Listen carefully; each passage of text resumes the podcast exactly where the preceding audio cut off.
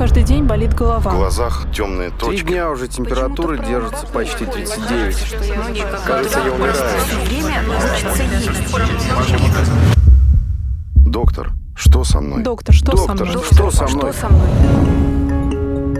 Здравствуйте, дорогие друзья. Ну что, продолжаем наш проект, наш подкаст «Доктор, что со мной?» Мы его ведем вместе с Елизаветой. Здравствуй, Я не Евгений. знаю, как ты отнесешься сейчас к этой теме, потому что это сложная тема. Импотенция. Почему-то доктора говорят, что им не нравится это слово, называют это все эректильная дисфункция. Это одно из самых распространенных заболеваний у мужчин. Елизавета, ты что покраснела? Жень, тема очень сложная. И, Насколько я поняла, это один из самых больших страхов мужчин. А я, насколько понял, что ты можешь радоваться. Тебе-то это не грозит? Я тебе хочу сказать, какой-то всё-таки степени, в какой-то да? степени, мне кажется, все-таки это касается и мужчины, и женщины. Ну вот, так что тема важна для всех. Секс – один из самых важных аспектов нашей жизни, Елизавета. Да, Евгений. Итак, Елизавета, есть четко обозначенные причины импотенции. 24 процента из 100 – это заболевание сосудов. Дальше смотрим. 33 процента, то есть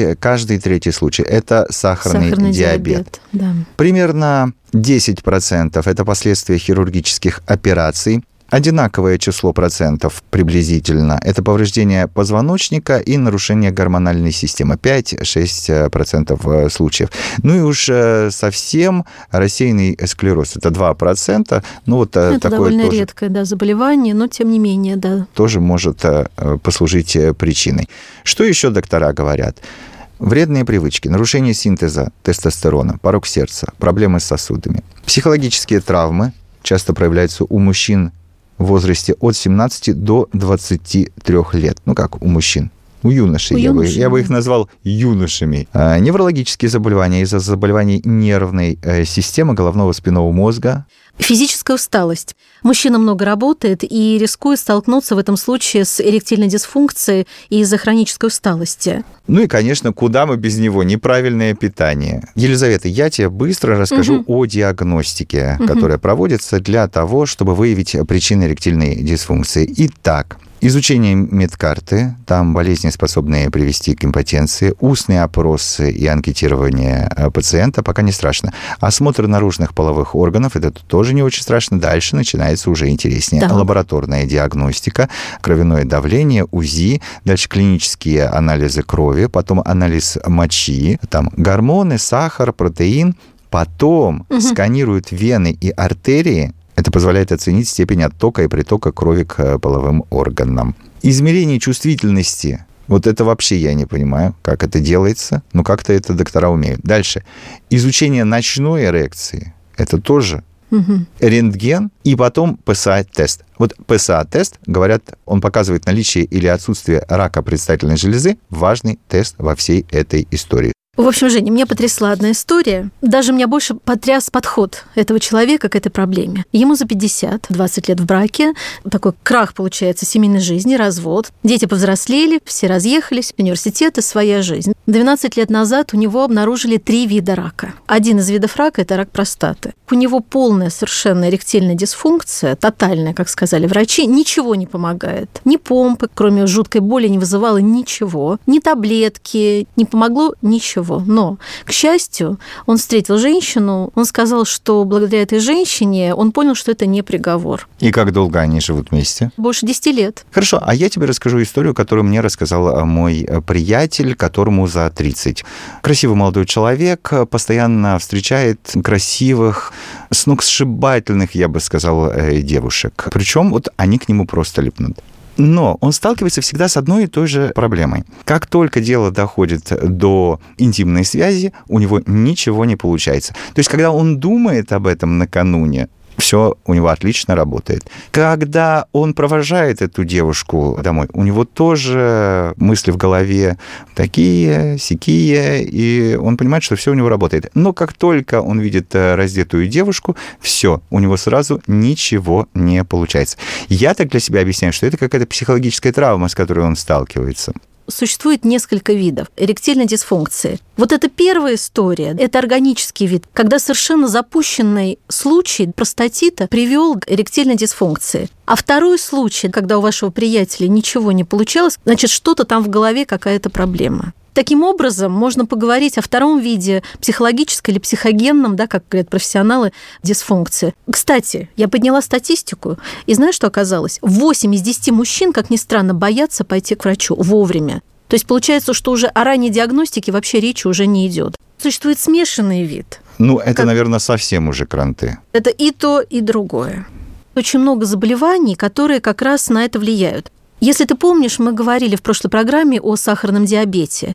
И врач-эндокринолог Ольга Никольская, она нам рассказала, что как раз причиной половой дисфункции может быть сахарный диабет. Я постараюсь сейчас объяснить простым языком. Одно из осложнений сахарного диабета – это как раз нарушение вот этих мелких кровеносных сосудов, которые питают нервные окончания. Последствием как раз нарушения работы кровеносных сосудов и является нарушение половой функции, то есть эректильная дисфункция. А в члене много сосудов, чтобы ты конечно, знала, конечно. а не только вот этих вот мелких. Кстати, это заболевание молодеет. За последние 10 лет импотенция чаще проявляется у мужчин в возрасте до 30 лет. Вот как раз э, как этот парень, о котором я тебе рассказывал. Раньше, угу. ну там говорят, 30-40 лет назад, есть статистика, эректильная дисфункция выявлялась всего у 1% молодых мужчин из 100 тысяч. Но я вот, Лиза, думаю, что это вранье. Просто 40 лет назад человек пришел и сказал, доктор, что-то у меня не работает. Доктор ответил, иди, у меня есть только аспирин. Может, эти исследования, ну так, подбирают. Статистика такое дело сложное очень. Как ты думаешь, может человек сам разобраться, что именно ему мешает? Вот этот парень может разобраться, как ты думаешь? Какое-то заболевание там мешает, инфекционное, психологическое? Сложный вопрос. Наверное, сначала нужно пойти к врачу, и, может быть, изначально исключить урологические инфекции, какую-то проблему, а дальше, наверное, уже к сексологу. А вот что по этому поводу думает заведующий отделением урологии Национального медико-хирургического центра имени Пирогова Бениамин Ханалиев. По поводу инфекционных проблем, которые могут приводить к этому, да, это и есть такое. К сожалению, более того, инфекционный генез в дальнейшем может повлиять и смешанно, и психологическая даже бывает эректильная дисфункция. То есть э, на фоне того, что человек постоянно страдает данной формой дисфункции, то он обращается к врачам, чувствует неуверенность, и дальше больше начинает раскручиваться эта проблема. Суть в том, что если мы говорим об инфекционных осложнениях, в частности, там, так называемом простатите, да, то есть это куча разных инфекционного генеза заболеваний, в это входит, этот простатит они называют. То есть это воспаление простаты. То понятное дело, что это сказывается в дальнейшем на качестве не только эрекции, но половой жизни и так далее. То есть, в принципе, если человек страдает постоянными регулярными осложнениями в виде там, обостряющегося так называемого простатита, почему так называемого, потому что там куча факторов инфекционных, то ему не до половой жизни. А если это запускать, не лечить, снижается либидо, и, соответственно, и эрекции нет, и половой жизни нет. Я прочитала на одном мужском форуме такое сообщение. У меня обострившийся простатит. Все как обычно, антибиотики, свечи. Но главное, врач-уролог сказала заниматься чаще и регулярно сексом обязательно. И не просто механически, а заниматься со страстью и желанием эмоционально. Только тогда заработает организм как единое целое, и это огромная польза для работы простаты. Женя, это миф или нет? Да, вообще конечно, это реально? Лиза, смотри, при острой форме простатита вообще исключено, вообще там э, со страстью, без страсти, вообще никак не будешь заниматься сексом, э, тем более любовью. Действительно, болевой синдром. Ну, в общем, не работает орган. На фоне подострова даже не будет качественного полового акта эффективное. То есть это будет мучение для мужчины, такая очень непонятная ситуация для женщины. И вот раньше доктора, урологи практиковали массаж простаты. Сейчас говорят, э, что это делать не нужно, отходят от этого, говорят, э, что лучше обыкновенный половой акт. Но это если есть с кем. А если не с кем, то надо как-то избавиться от того, что у тебя есть, иначе простатит будет цвести и расцветать. В общем, чтобы не было застойных явлений. Никаких застойных явлений, понимаете, да? Вы понимаете, о чем мы с Елизаветой говорим? Все, надо избавляться. Как хочешь, так избавляйся. Тогда не будет простатита. Или будет меньше вероятность его возникновения. Всем понятно, да? А можно сказать, что мы не пропагандируем мастурбацию, но так или иначе это Чем тебе вот не адекватная Что значит борьба? мы не пропагандируем мастурбацию? А что против? Значит, есть целые клубы любителей мастурбации. Не знала об этом, да? Не, ну главное, Ну, чтобы люди поняли, что это еще. адекватный способ борьбы с А то хроническим ходят и простатитом. стесняются, да? Поймут люди это, то, что вот мы хотим сказать. Люди, вы понимаете, да? Надо избавляться, каким хотите образом. Так вот, э, перестань, Лиза, стесняться. Еще раз послушаем заведующего отделением урологии Национального медико-хирургического центра имени Пирогова, доктора Ханалиева. На мой взгляд, после 20 там, лет, условно, любого мужчины можно тыкнуть пальцем, сказать, что у него там есть та или иная форма простатита. Чаще всего у молодых это за счет нерегулярной половой жизни, застойные явления кровоснабжения тазовых органов происходят. Если мы говорим о каких-то природных факторах, так или иначе, эрекция там два раза в день как минимум у молодых парней есть. И это прилив крови там, в простату.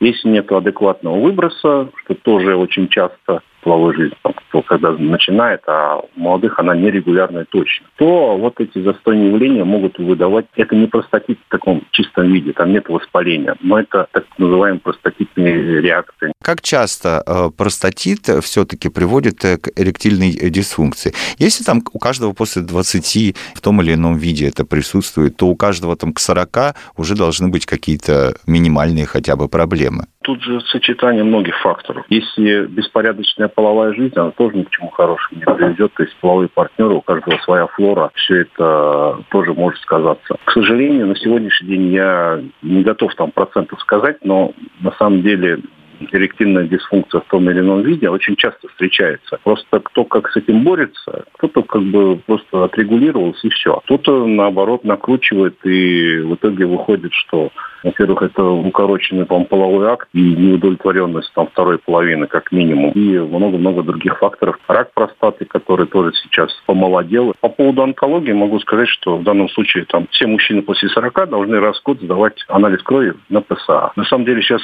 э, на прием приходят обычно очень такие подкованные мужчины уже с историей этих ПСА, и даже приятно видеть, что этим занимаются и мониторят данную тематику. Из нашей беседы с доктором я понял, что надо заниматься сексом и надо проходить ПСА. Да, это самое важное. После 40 лет каждому мужчине обязательно нужно сдавать анализ крови на ПСА. То есть это ранняя диагностика возможных проблем с простатой, которых немало. И самое главное, надо понимать, э, что чем раньше диагностируешься, тем больше возможностей вылечиться без последствий, радикально.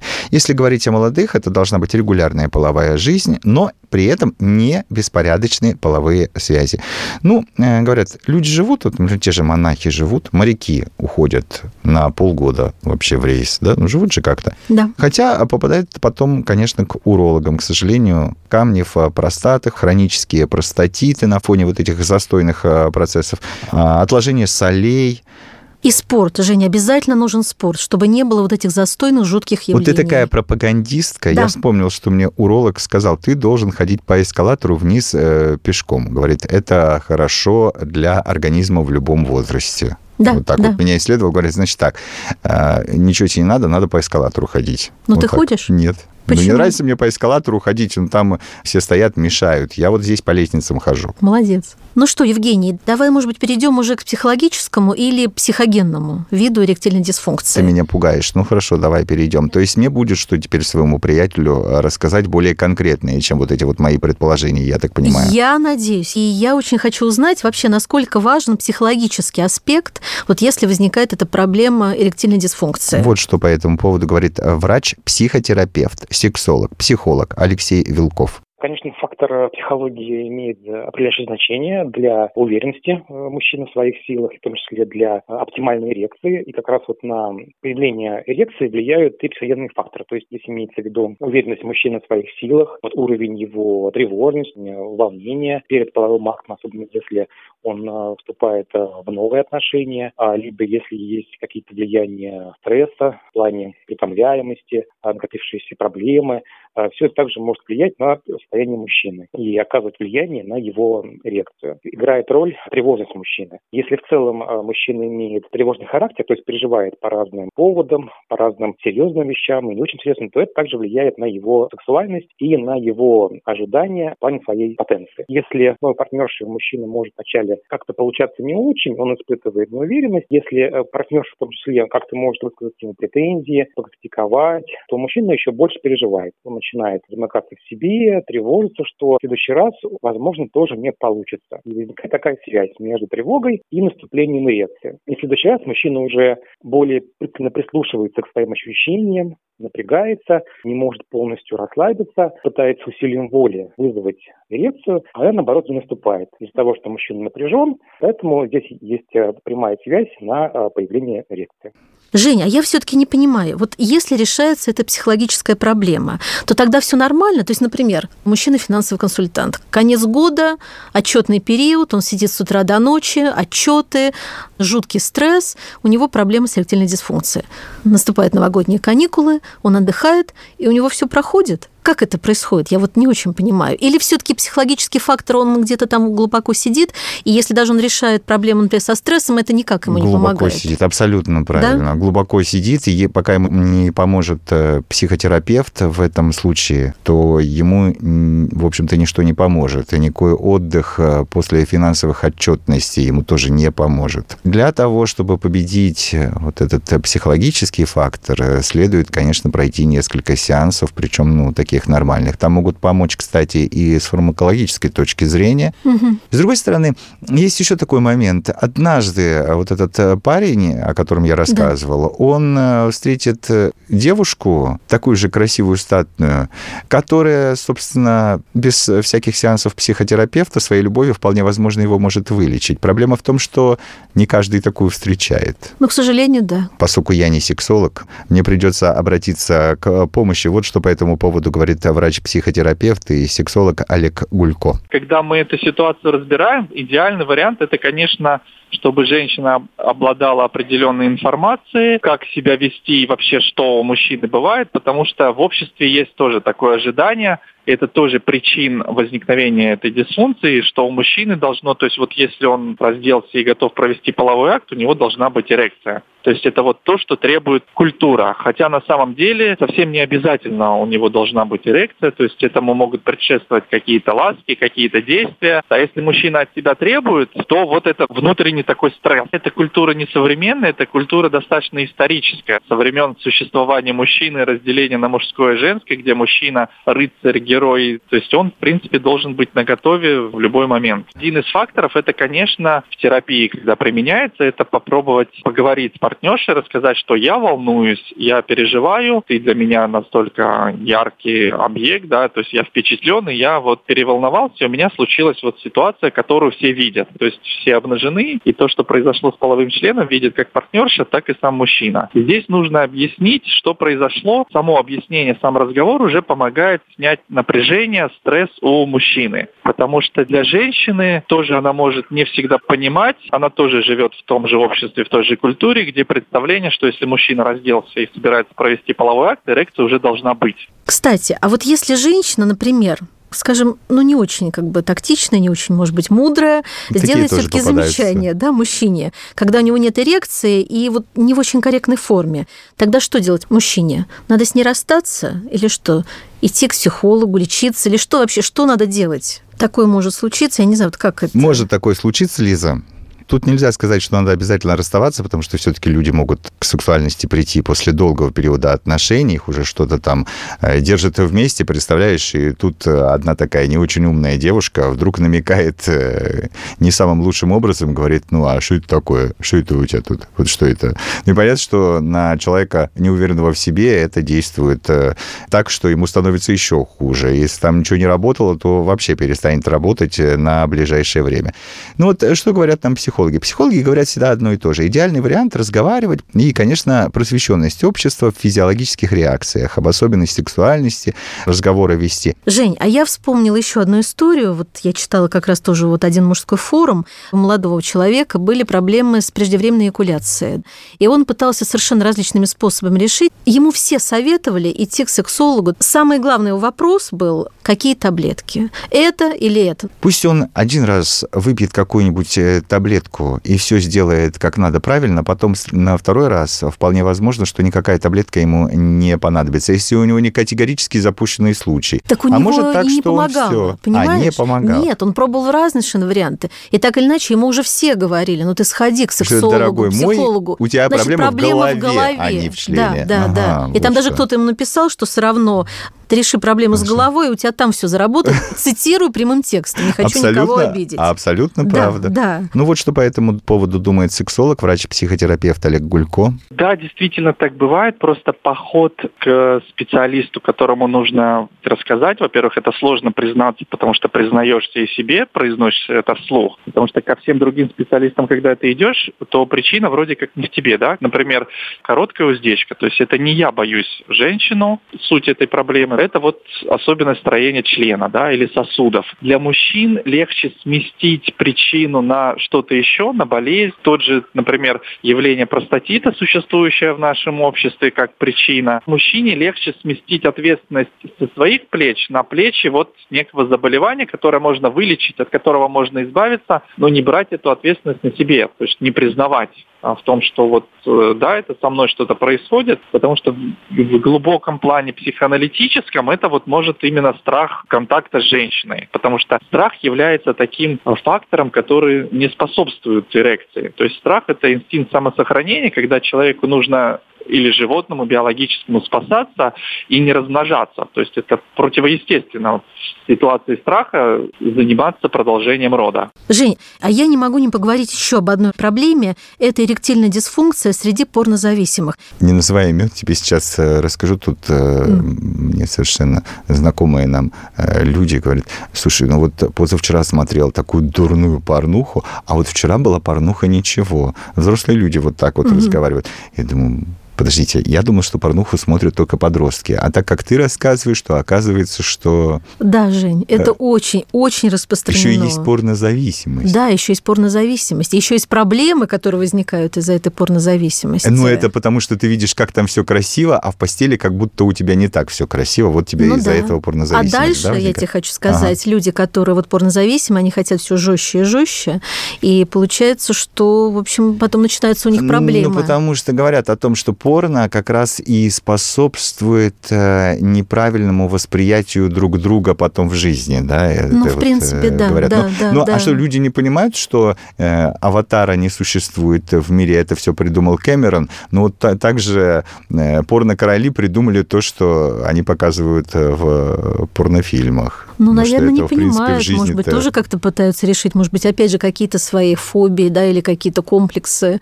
Ну, вот что по этому поводу думает сексолог, врач-психотерапевт Олег Гулько. Здесь, опять же, сталкиваемся с ситуацией, когда мужчина ответственность себя переносит на порно. Потом есть некая такая адаптация или привычка, да, то есть назовем некий такой рефлекс на порно, когда там все возможно, все протекает. Все-таки контакт с реальной женщиной, он более сложен. Там различные действия, различные переживания, в отличие от ситуации мастурбации, где можно быть спокойным и не переживать за половой член, за то, что происходит, и спокойно. Давай э, подытожит все, о чем мы говорили, сексолог Алексей Вилков. В целом, каждый мужчина должен э, иметь э, способы, как справиться со стрессом, чтобы он э, меньше переживал, лучше отдыхал, снимал напряжение. Это первая рекомендация. Второе, важно поддерживать длительные отношения с партнершей, чтобы не было э, явных э, конфликтов, обид, э, противоречий.